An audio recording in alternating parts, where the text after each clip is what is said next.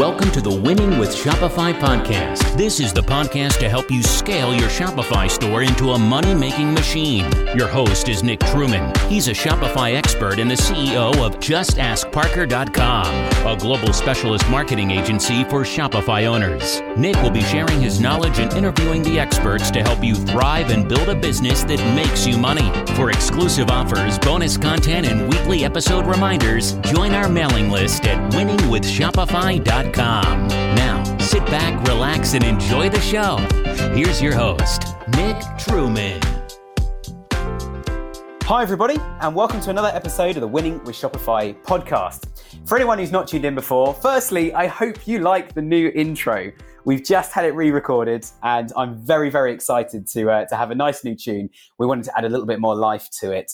I'm probably reading into it too much, but I wanted to start the podcast with a nice bit of energy. So we've uh, we've done away with the old one. We've got a nice new intro. I hope you like it. Leave us a comment and let us know your thoughts on that. I hope you've enjoyed the last few series that we've been running. Some of them in particular have been quite exciting, stuff that we've wanted to talk about for a very, very long time. Um, and when I say very, very long, a year, which is a very long time in the digital world, a lot can change. Today, we are kick-starting a new series, and I haven't quite confirmed the name of this series at the time of recording, I have to be honest. But in this series, we are going to be talking about nailing it for your customers. So we're going to be talking about a number of different topics, and this is all focused on how you can be the best possible business for your customers. And if you can do that, you will sell more products, you will grow your business, and you will also get more repeat orders, which again don't cost you as much money, which we talk about a lot on the podcast in terms of cost of a new customer coming into the business um, to uh, to buy their first product from you, etc. Um, but we're going to talking about nailing it for your customers. So we're going to be looking at things like customer experience and customer service. We're going to be looking at the content you put on your website.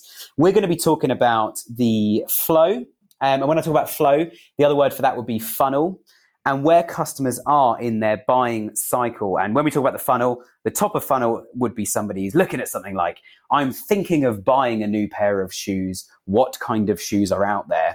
And bottom of funnel would be typing in the model ID number of a pair of shoes. You know which pair you want. You just want to buy it now.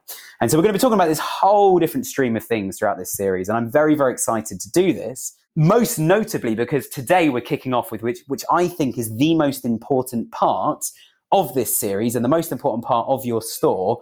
Today we're going to be talking about products and how do you get good products, the right products, and most importantly, how do you market those products as well? So there we go. I've done quite a long intro to this series, probably slightly longer than normal. So without further ado, I'm going to introduce my guest. His name's Jared, and he's been on the podcast before. Um, last time we had Jared on, it was such a success. I was inundated with emails, comments, thank yous for, for him joining in.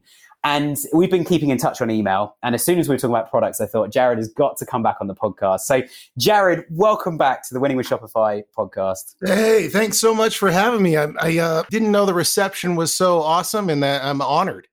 well, thoroughly deserved, I think. I think I uh, the, my favorite part, to be honest, was when you were heading off on a surfing trip at the end. That was an absolute highlight. How about the part where I uh, tried to send you a thank you gift? I think we got to tell that story. Uh, well, yeah, we can start with telling the story. So, long story short, Jared had emailed me to say, I'm sending you a gift. It should arrive in the next few days. I didn't get that email. So suddenly a whole load of uh, equipment, like aquariums and stuff, turned up. And he basically bought me all the equipment to have my own turtle. And I was like, what the hell is all of this? so I reached out to Jared and I actually reached out on LinkedIn because it was the only way I knew to get hold of you. And of course, you were completely confused, being like, what's wrong with this guy? Does he not want this turtle? Like, maybe I've offended him. And it's not what I was saying at all. So he ended up buying me a nice hamper with some cheese and stuff as a thank you instead. But but uh, I, you, you, mentioned earlier that there is going to be a turtle on the way this time, and I am yeah, expecting this, it. This time I'm going to get it done. And, and for all of you that uh, don't know what's going on right now, I discovered you can send a live turtle in a humanitarian way through the mail. And I thought, you know, what are these podcast hosts really need in their life?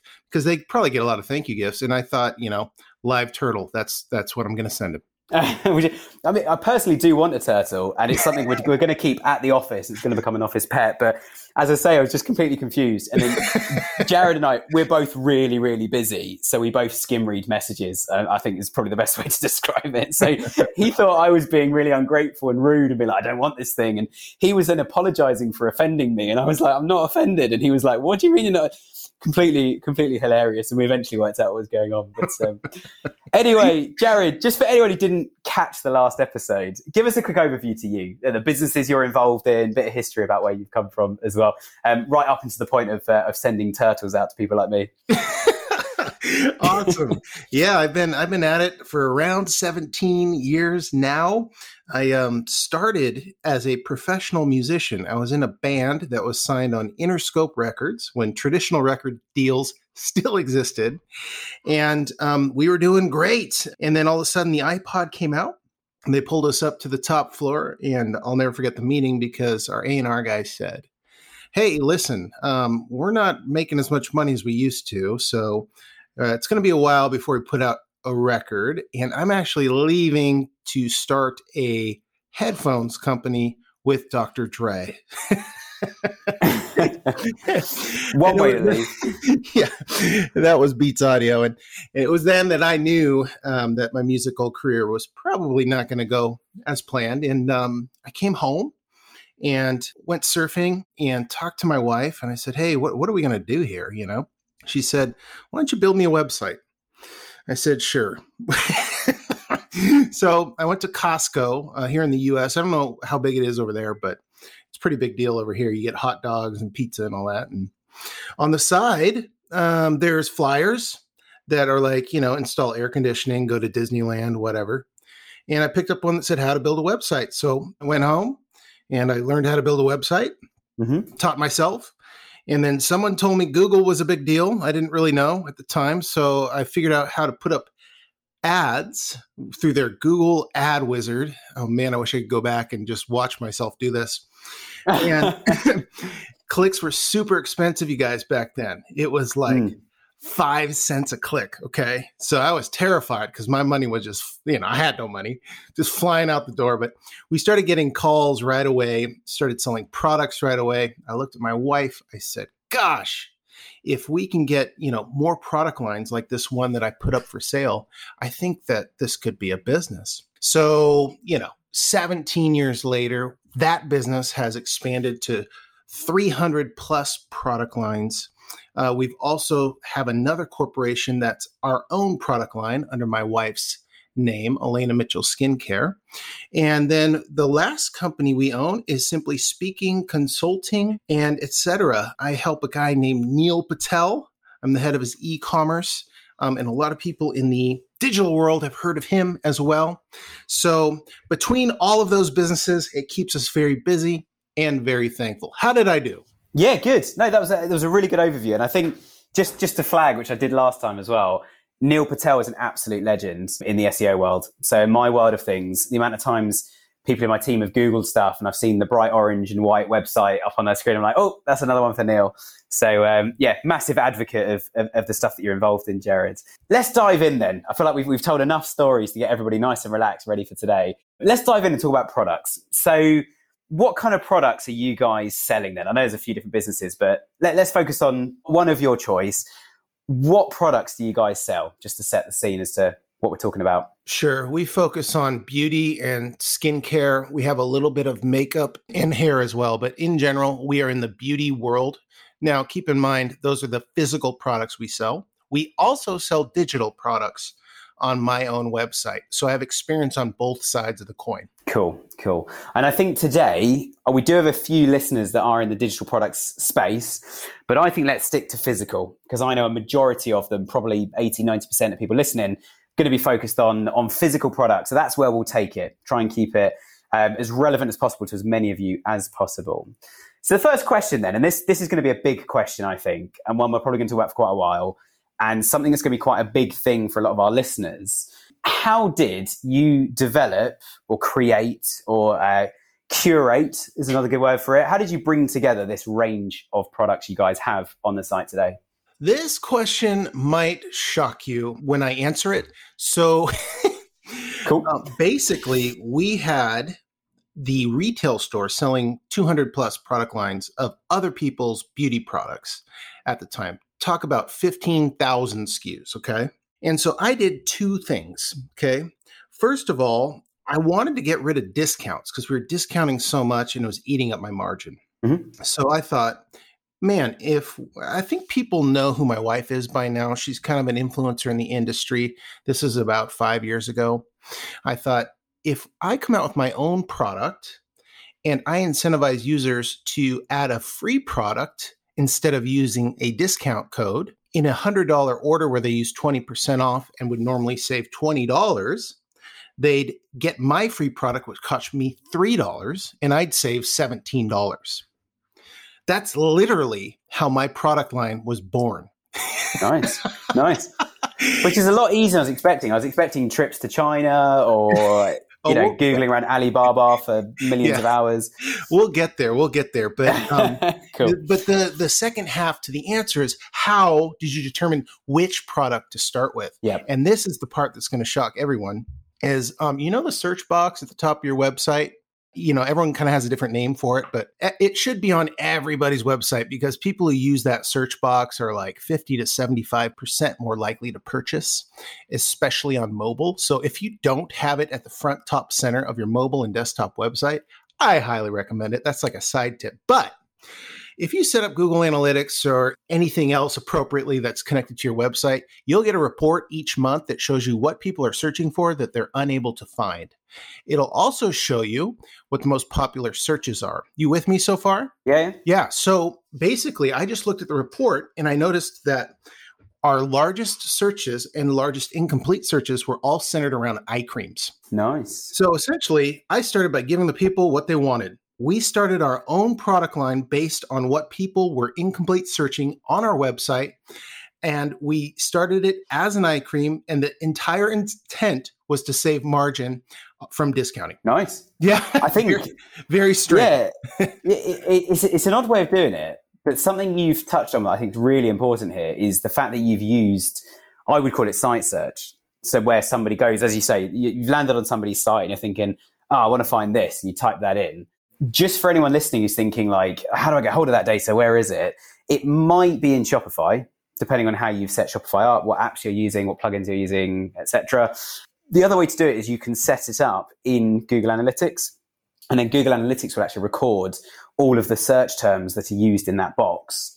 And I think, I mean, something we are going to talk about later in the series in a lot of detail is customer feedback, customer focus groups, what customers want, what they don't like, what they do like about your business, etc. That box, as you say, is such an important place to go, isn't it? It's almost as important as reviews and everything else because it's not it's not going to tell you why they searched it, but it's going to tell you what they've searched. So you can understand what what do they actually want to get from us. Right. And I I think the root of the answer is something we all learned if we went to business school or if we go to enough conferences or listen to enough podcasts. Let's find a need and let's fill it. Mm. And not just fill it, I'd say, let's fill it in a unique way that hasn't really been filled before. so, um, really, what I was doing without knowing it at the time was not just like increasing my margin by decreasing discounts.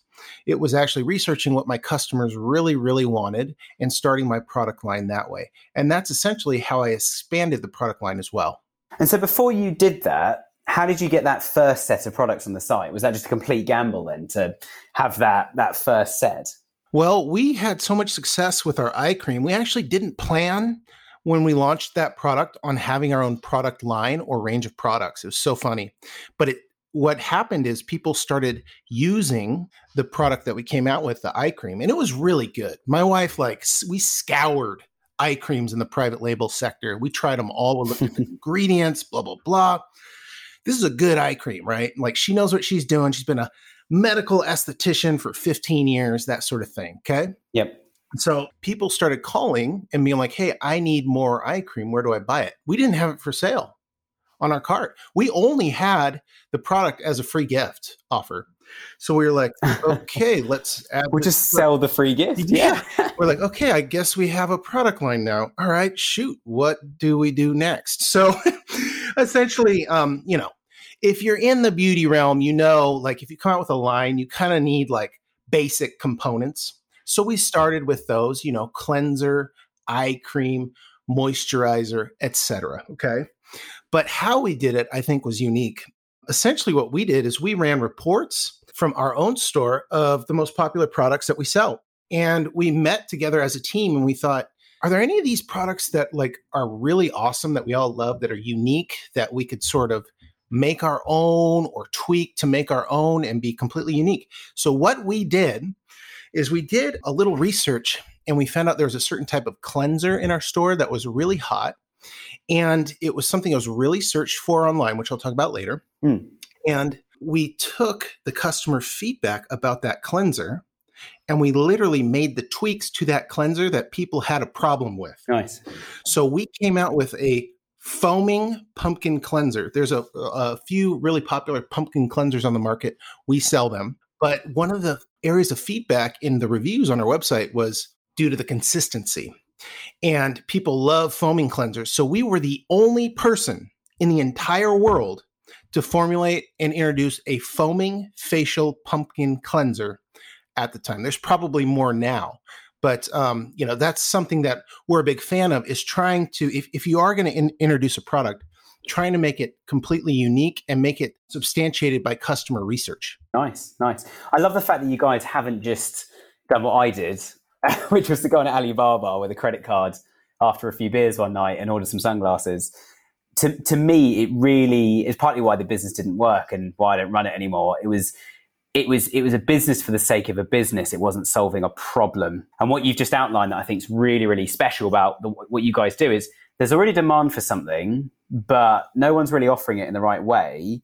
But there's also a demand for them to get it from us already, which I think is another really really clear point to this. Is we've already got the market. We just need to bring you know they say we need to bring the horse to the water and the horse will drink. Yeah, I think I love the fact that you guys almost had the data to support what you were going to do and it is also slightly amusing that you you stumbled upon that as opposed to setting out one day with your your big spreadsheets and your big research paper and right we're going to sell this product because that's what everybody needs. So that's a product that's worked really really well. I'm also interested to hear, and I, am sure our audience are, what's been a product, and you don't have to give an exact example, but just a, even if it's slightly hypothetical or not mentioning the product itself, what's an example of a product that hasn't worked and how did how did you end up getting it on the site? Why didn't it work? And you know what lessons were learned from from that exercise as well? Absolutely. Yeah, we have a product that we actually just met about this last week that we decided to discontinue. We decided to come out with a basic gel cleanser for the face. And generally, gel cleansers are used for people with like oily or acneic skin. So we came out with it and we launched it. The branding's good, the positioning's good, um, the packaging's good but it just hasn't really been selling. Like I use it, like my wife uses it, but people aren't buying it. And what we realized is like, you know, this was kind of the only product we just released because we kind of didn't have one. There was no thought into asking customers if they would buy it or what kind of gel cleansers they preferred, so on and so forth. We kind of just found one that we liked and released it as a generic gel cleanser. And I think in hindsight, what we realized is that if we don't do the diligence to, you know, survey people, ask people, do some of the research techniques that I'll probably talk about later online, and if we don't have like a unique angle and really identify the problem and position the product to directly affect the problem, yeah, it's not going to move well. Yeah, and I think that's really key, isn't it? It's uh, I always talk about analytics, and I've said it already today. Partly quoting another guest we've had on, he's a good friend of mine uh, called Chris from an agency called OnState. He always says that analytics will tell you what somebody did; it won't tell you why. And I think that that is probably the biggest challenge for the business owner of an e-com store, isn't it? You, you want to work out what is my customer's actual problem, why do they have that problem, and then that will answer the why. Why are they looking for a solution? And I think you talking about using your products yourself um, I'll be honest, I didn't even wear the sunglasses from my own sunglasses business that much. And one of the challenges was, and this is probably something we should have fixed, we had loads of messages from people asking for prescription. I mean, as you all know, Jared, I wear glasses. So I need to wear sunglasses with prescription. Or actually, what I do now is I, I wear contacts on days where I'm not sitting at a desk because then I can wear sunglasses and don't have to worry about carrying glasses around, etc. But it was things like that where actually we realized there wasn't a niche market for wooden polarized sunglasses that had prescriptions in. unfortunately, adding a prescription was going to be a very expensive exercise for us. We'd have to we'd have to have the volume to support what we were doing, etc. But again, a good example of just getting into a customer's head to understand like why are they looking for this product, or as you mentioned earlier about the uh, the pumpkin foam product. You know, pe- people were already looking for this, but there wasn't a good one out there on the market that was a foam, or there were problems with that product. How how much then on on that same note? How much have you looked at competitors to see what customers are complaining about on social media or reviews, things like that? Is it is that something you guys have have gone down the route of investigating to see if everyone's moaning about delivery of, of the turtle, we'll offer a more humane, fast, and good delivery of the turtle. Make sure somebody gets a text message telling them to be in because a live animal is about to turn up. You know, have you guys gone to that extent to bring the bring the turtle back into play? Yeah, to me, that's product 101. Is um, and, and the good news is, Elena and I, we had our own database of feedback, which is really cool. Not everyone has that. So, what do you do when you don't have your own database of feedback. Mm. The product 101 to me is, you know, you're hopping on the Amazons, you're hopping on the, the sites where these SKUs are selling and you're reading through the v- reviews, but not just like the ones that they want you to see. Okay. yeah. Find the one star stuff. And, uh, yeah. yeah. Do a little uh, research on YouTube. Make sure it's not from like a paid influencer and see what people are really saying look for rip off reports you know do some kind of some searches to really get into the thick of it to see if there's any substantiated feedback that you can take and run. Yeah, yeah. I think it's so key. I mean, I I had a competitor recently saying, "Oh, those guys are rubbish. They don't answer the phone that quickly, and most of their customers want to call up and order on the phone." And I said, I sort of challenged, and how on earth, you know, quite arrogantly from me, how on earth do you know this? And they said, well, they've got they've had 200 reviews so far this year, and we're already in August, complaining about exactly that it's a massive item. I had loads of questions about it. It doesn't answer this stuff on the site. When I phoned them, they didn't answer. And then eventually I ordered the product anyway, and then found out the answer to my question was no. So I shouldn't have ordered it in the first place. So I ended up getting a refund. Would I recommend this company? No, I would not. So my client was quite quick to then say, great, well, let's put live chat on the site and we'll pay a company to monitor live chat just so somebody is there to answer questions. We'll get them to log all of the questions and we will add those as FAQs on the same page the customer was looking at when they asked the question, normally a product page. So if somebody's looking to buy a nice big garden furniture set for their garden and they're asking questions, is the recommended cover, does it fit this product or is it just a cover that is big enough? We will have an FAQ. Does your recommended cover fit this garden furniture set? Yes, it does. This is the exact model of cover for this garden furniture set next question. And then you've also got more SEO content, you've got an FAQ on there, and you're going to get less customer service, which is going to lead to more sales down the line. And even if that wasn't a customer's question, you've answered it. And so I think that, that was one good execution of that. But obviously, you've gone to the next level, Jared, and actually gone, well, let's develop a product that solves the problem that all of their customers are moaning about, which I think is a very smart way of doing it. Yeah, recently we actually took the feedback we were getting from one of our own products and used it to completely change the name of the product, mm. which was pretty traumatic because we have a full fledged nationwide scalable scaling YouTube campaign behind this product and its funnel right now. oh, really? And you just renamed it? Yeah, completely changed the name. I'm talking, we got to change labels, mm. we got to change verbiage on the website. But it was all from listening to that customer feedback. And of course, once we did it, it increased conversions and we started making more money. So I think it's a it's a vital piece of uh, you know everyone's sort of product positioning and launch formula is to to definitely view the uh, reviews and the feedback online. Mm. I love your point about you know the chats we started doing live chats a long time ago. And the better our website got, the less we needed to um, have live chat because our girls are so good at answering the phone. Yeah. But one thing you can do is just automate it too, right? Like the whole chat bot thing. Like you're getting your FAQs and you're throwing them up as, um, you know, on the actual sales page to make sure it like relieves some grief. But uh, we have some flows on our side you know people answering their questions when really it's just a robot. Mm, nice. I think the robots. I I take after my dad with this, and he hates technology. uh, and this is the only part of technology where my dad and I are aligned. I generally love it, and he hates it, but I'm not a fan of chatbots. I've rarely found a good answer. And I'll be honest, I've used two of them today one with an airline and one with a bank. Ask the airline, I was asking questions about reward points. The bank, I was asking how long a certain transaction is going to take to clear. And it gave me a chatbot. And I'll be honest, and this is a great piece of advice that somebody gave me years ago. If you're on a chatbot and you don't want to be in a chatbot, just write speak to human, Yeah. copy it, then click enter. And every time the chatbot responds, just paste that again and click enter and get through to a human and then ask them the question. Because if you're anything like me, you've already done your research. You've Googled like how long does this thing take, when's this going to happen, etc. And you've not found a clear answer. So if they if they're not willing to present a clear answer, I want somebody from their company to answer my question because I am a customer or I'm a potential customer and I want to know the answer to this. So I think, but it's an interesting point you've raised actually is the better the website's got, um, the less you've needed live chat and general customer service, which I think is good. How much of that would you attribute to the product itself as well? Like, are you a firm believer that every product needs um, a very considerable amount of marketing, or and it's not really or um, and or um, is the is the correct link I'm going to use and or are you the sort of uh, sort of person that actually believes that the right product will just sell itself?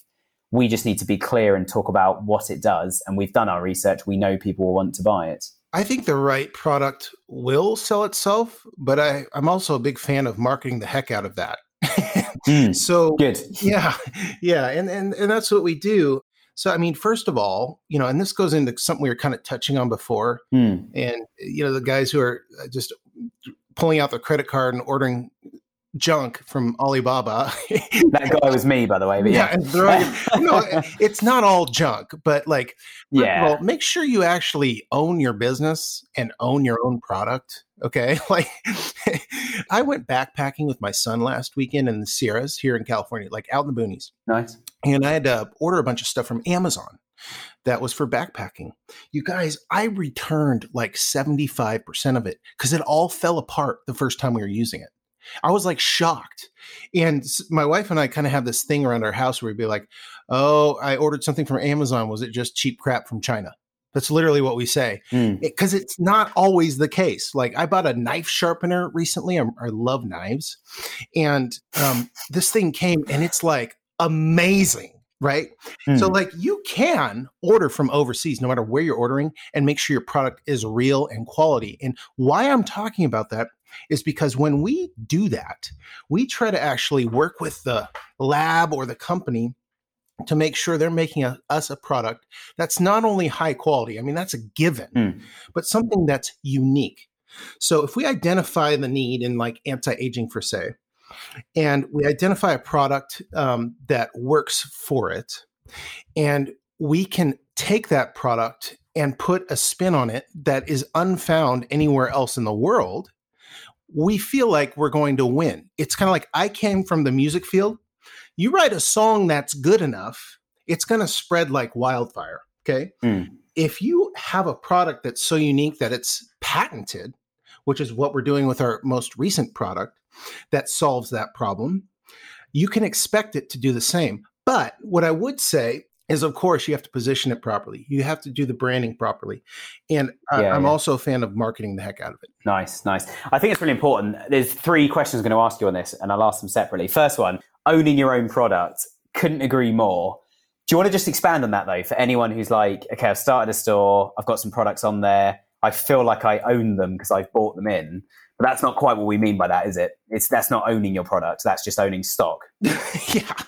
Yeah. Um, if you are in a business, an e commerce or online business, Hmm. and if your main marketing channel goes away overnight, like an iOS update, anyone, Yep. or your supplier goes out of business and you can lose your business, I feel like you don't really own your business. Like if you're reselling a product or reselling a service, for example. Yeah, like how can you actually make a product or supply or source a product that's genuinely yours? Like how can you position your business so that if Amazon shuts down your account, you're not sunk? Like you have other, you know, you actually own a real business because I just feel like what's promoted and pushed on us as entrepreneurs, especially in the e-com field these days, are these dudes sitting on their Lamborghinis with six packs and tight shirts with like a scantily clad woman by them promising you'll make a billion dollars in three minutes if you take their course, sort of thing on dropshipping, you know. And the the problem is, you know, they're they're selling this business, and can it work? Yeah, sure. Um, but most likely, it's going to be a product that's sourced that you don't own through one sales channel that you're supposed to get really good at that you also Yep. are putting a risk on. So, you know, I really encourage people to make sure you're positioning your products and your marketing so that you're viewed as a real business.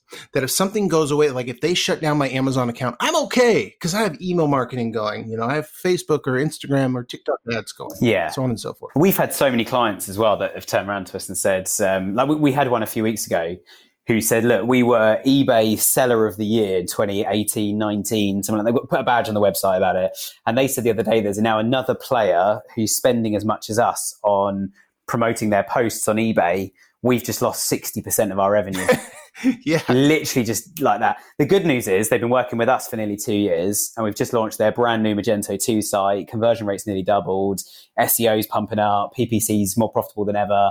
Like it's it's small volumes compared to eBay and Amazon, but it's something. It means that overnight they could scale down the business if they lost one of the channels and still be profitable, which is the most important thing. And we could also we are scaling up all channels at all times, but they're not reliant on it. And I think from a marketing point of view, it kind of goes the same as a few clients we were doing SEO for who were so reliant on PPC. And what the first thing in our pitch was like, look, this is the makeup of your website, and it's like 95% PPC revenue. And there's several problems there. Number one, if it's PPC revenue, it's probably first customers buying once. You don't have much repeat business. Secondly, it's costing you a fortune. So if you run low on cash, you've got to turn that down. And we were talking last time we had you on, Jared, about cash flow, and it's really important.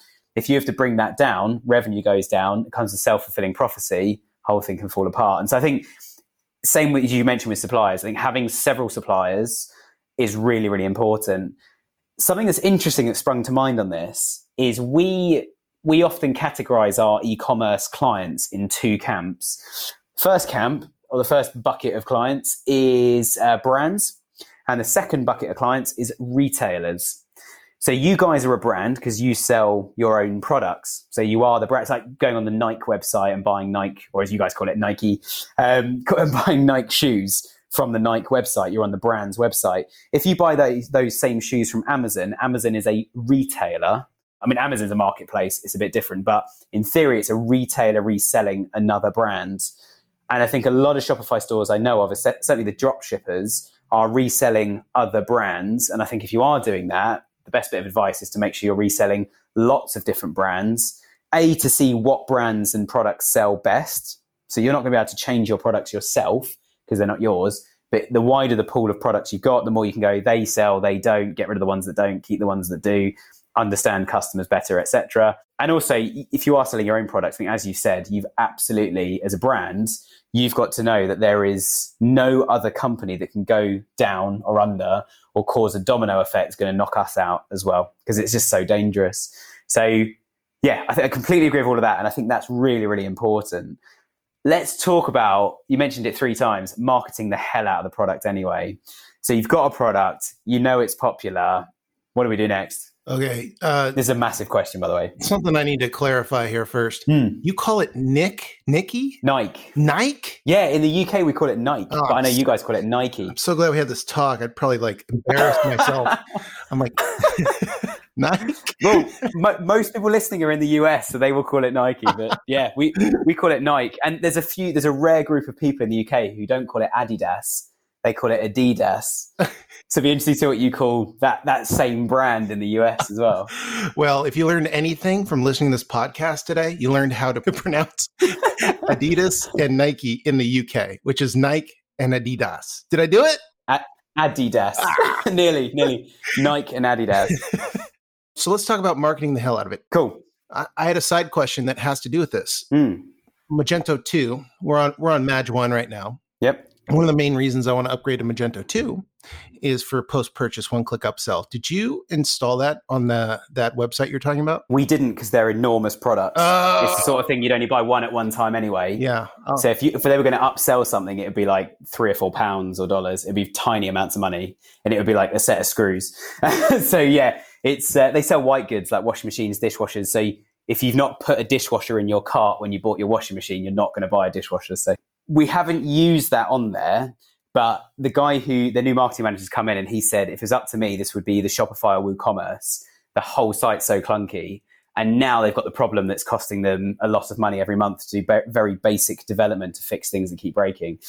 That is the downside of Magento, I'm afraid. Um, but anyway, this is a podcast about Shopify, so it's not an issue, um, hopefully. But yeah, they, they do have that issue right now. And they already, a week after launch back in May, June time, already talking about shall we already plan to get off this platform because we're just looking at how much money we're going to hemorrhage versus how much more money we could spend on PPC if if we weren't spending this money on dev. So um, well, you know that that goes kudos to Shopify because they mm. solved that problem. My buddy Ezra solved that problem a long time ago. It just went yeah. native. So um, it's awesome. And with regards to marketing the hell out of it, so you you own your product, you own your brand, you have a product that's unique, and it's uh, selling, or you you know it's going to sell, that sort of thing. So like, how do you get started by you know scaling that mm. or increasing that? Like, how do you market the hell out of it, right? And it's just so uh, funny because you could answer this question in so many different ways, but how I like to, to start basically, and I think we might have talked about this a little bit last podcast, is I build out a detailed customer persona profile. And I'll usually start with two for each product. And when I say detailed, I give them a picture, I give them a name, I tell you how many pets they have, how old they are, their level of education, their income, the names of their children. I like go crazy on building this fake real person for my product. Mm, nice. Once I have that, I understand who I'm actually, you know, marketing towards and I know where they spend their time. So if I can figure out where, where they spend their time, I can figure out where I can actually drive the traffic from. And sometimes you may need to like yeah, experiment a little bit. But for our newest product, for example, we built out two uh, customer profiles and we decided that Facebook, Instagram, and YouTube were going to be two areas that we wanted to focus on based on the target customer persona. You always learn something. And after about a year of tweaking the landing pages and trying to scale on both platforms, Facebook and Instagram was basically a loss. We turned it off. However, YouTube, we were crushing it. And it really helped us get rid of the wrong customer profile and focus on the right one. And it's been helping us. Um, it's that same product that we changed the name on. Uh, it's been helping us really refine and scale this funnel. That is very interesting. Um, mostly because you said that YouTube was the thing that really nailed it for you just because YouTube, going back to what I said right in the intro about the funnel, YouTube generally is top of funnel. Like, I don't know about you, I've never gone on YouTube going, I want to buy this product, it's certainly a skincare product. Um, I would go on Google and search what are the top men's shower gels right now, which I did do the other day and bought some lovely new shower gels for myself. But I think things like that, you wouldn't expect to go on YouTube to do it. So it's in, it, again, it must be such a good product that it interrupts somebody because it's outbound marketing or interruptive, as I sometimes call it. Um, it's outbound marketing. You're reaching out to people, interrupting their day. They're trying to watch YouTube. And then suddenly you guys are here saying, "Hey, you should buy this product," and people are obviously purchasing it as a result. Absolutely, yeah, and it's it, it really becomes kind of a passion, sort of addiction of mine is that process because obviously it's it's so much fun to increase budget and then watch revenues increase and to create good problems when like you run out of inventory and things like that right? But i just yeah. really love the psychology and the experience behind it and being able to split test landing pages and make tweaks and see you know an increase in conversions or time on site and just all the things that go into an awesome funnel right? Yeah yeah yeah, I think it's certainly, um, yeah, as I say, it's a massive question. Um, and I think if I asked another brand the same thing, they'd tell me that nothing worked apart from Facebook. and then if I ask another brand, they'll tell me nothing's worked apart from Google Shopping. If I ask another one, they'll say nothing's worked apart from telesales, just people on the phones calling, calling houses saying, hey, do you want to buy this? Or I've, I've actually just read a book that talked about the Fuller Brush men, who apparently in, in the US were like door to door sales guys, wrote the book on it.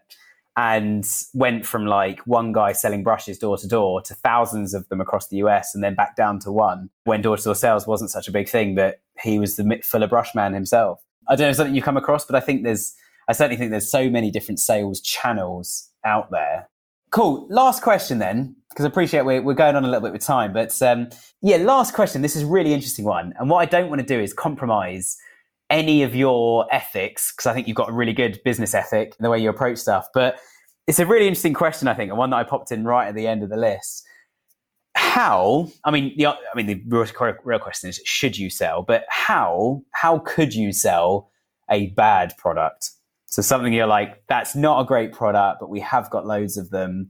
How do we shift some of them? What What are your thoughts like? And you don't have to share any specific stories if you don't want. Uh, completely up oh, yeah, we just don't do it. If if something's junky, crappy, we'll we'll we'll just eat it it's not worth it. Mm. It's not worth it to me. And I think that's what I have a problem with is some of these get rich quick guys you see on, you know, your social media ads trying to get you to take their drop shipping course or whatever. It's like the product yeah. is bad, you know? And so if you're sitting on bad inventory, trying to convince people that it's good inventory and that they should buy it, mm-hmm. you might want to rethink what you're doing. Yeah, definitely. Definitely. I think, I mean, I said to you before we click record, and I'll be really open in saying this a lot of people that listen to this podcast, a lot of people that reach out to me, a lot of the questions I get, I have a look at people's sites, and the sites themselves, like the Shopify store, doesn't look great, but that's not the biggest problem. And it's why I wanted to run today's episode and ask you lots of questions about products. Is that I look at the product and think, who's even going to buy this thing? It just doesn't look like you can, you can sort of see at first glance. It's not a finished product. It's not pretty. It hasn't been well manufactured there's no information about where it's from, who it's for. It's just kind of like, here's a, I don't know, a belt, something like that. That said, we had one about 18 months ago. I'm going to be a little bit careful because I know she listens to this podcast, but I, I know she won't mind me saying this. So I won't mention her by name, but we got approached about 18 months ago by somebody who runs their own little store. And she said, I'd love to have a conversation about SEO and PPC. And at the time, we were sort of um, in a phase of, yeah, we can work on some smaller accounts, etc. Let's have a little conversation. So we had a chat, and I was looking at her site thinking, this is absolutely horrendous. No one in their right mind is ever going to buy this product. And I won't say what the product is, uh, just for reference, but no one's ever going to buy this product. The site's awful. It doesn't say who it's for. The buying journey on the site's horrendous. The actual product itself, I checked on Google Keyword Planner. No one's looking for it. So we get on this call and I said, right, so, uh, so tell me about the business. And she said, Well, we're really reliant on Amazon right now. And I kind of in my head was thinking a little bit sarcastic, like, yeah, yeah, here we go. You know, we get 50 sales a year on Amazon and we make $20 a day or month or something. And I said, Well, what's the revenue like on Amazon? She said, Well, it's $150,000 a month.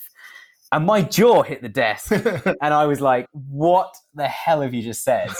I said, Sorry, did you just say $150 a month? No, no, $150,000 a month on Amazon. And I said, Oh, I hadn't even looked. Give me two seconds. Pulled up her Amazon account. And again, the products on there looks horrendous. the imagery was awful. Some of them were pixelated. I couldn't even, on the picture of someone wearing this product, I couldn't even work out which part of what they were wearing was the product until I read like the title and the description. And I checked her reviews, all five star. She's got about 15,000 reviews, 20,000 reviews. I just could not believe it. And it just proved to me you never know. And I think it's quite an interesting note to end on is you never know. And I do, that said, I do completely agree with everything we said today. I think doing your research, getting the right products in there is absolutely crystal clear. And I think using that as an example of that, that what I thought was quite a bad product, it wasn't a bad product in the end. That was just my perception of it. It just wasn't for me. And actually, the people the product was for, I then later realized that these people want the product to not look very nice because it actually goes underneath your clothing. It's not something somebody else can see. And the kind of people that use them have a medical condition. And you see the, the, the, the actual persona of those people, the customers, starts to unfold. And 18 months later, we are still working with them. They still haven't upgraded their site, still looks horrendous. They've got a 5% conversion rate. They make an, make an 8 to 1 ROI on Google Shopping. Um, they're now making about 5 or 6 to 1 ROI as well on Facebook. We're scaling things up. She's, she's actually one of, one of our happiest clients.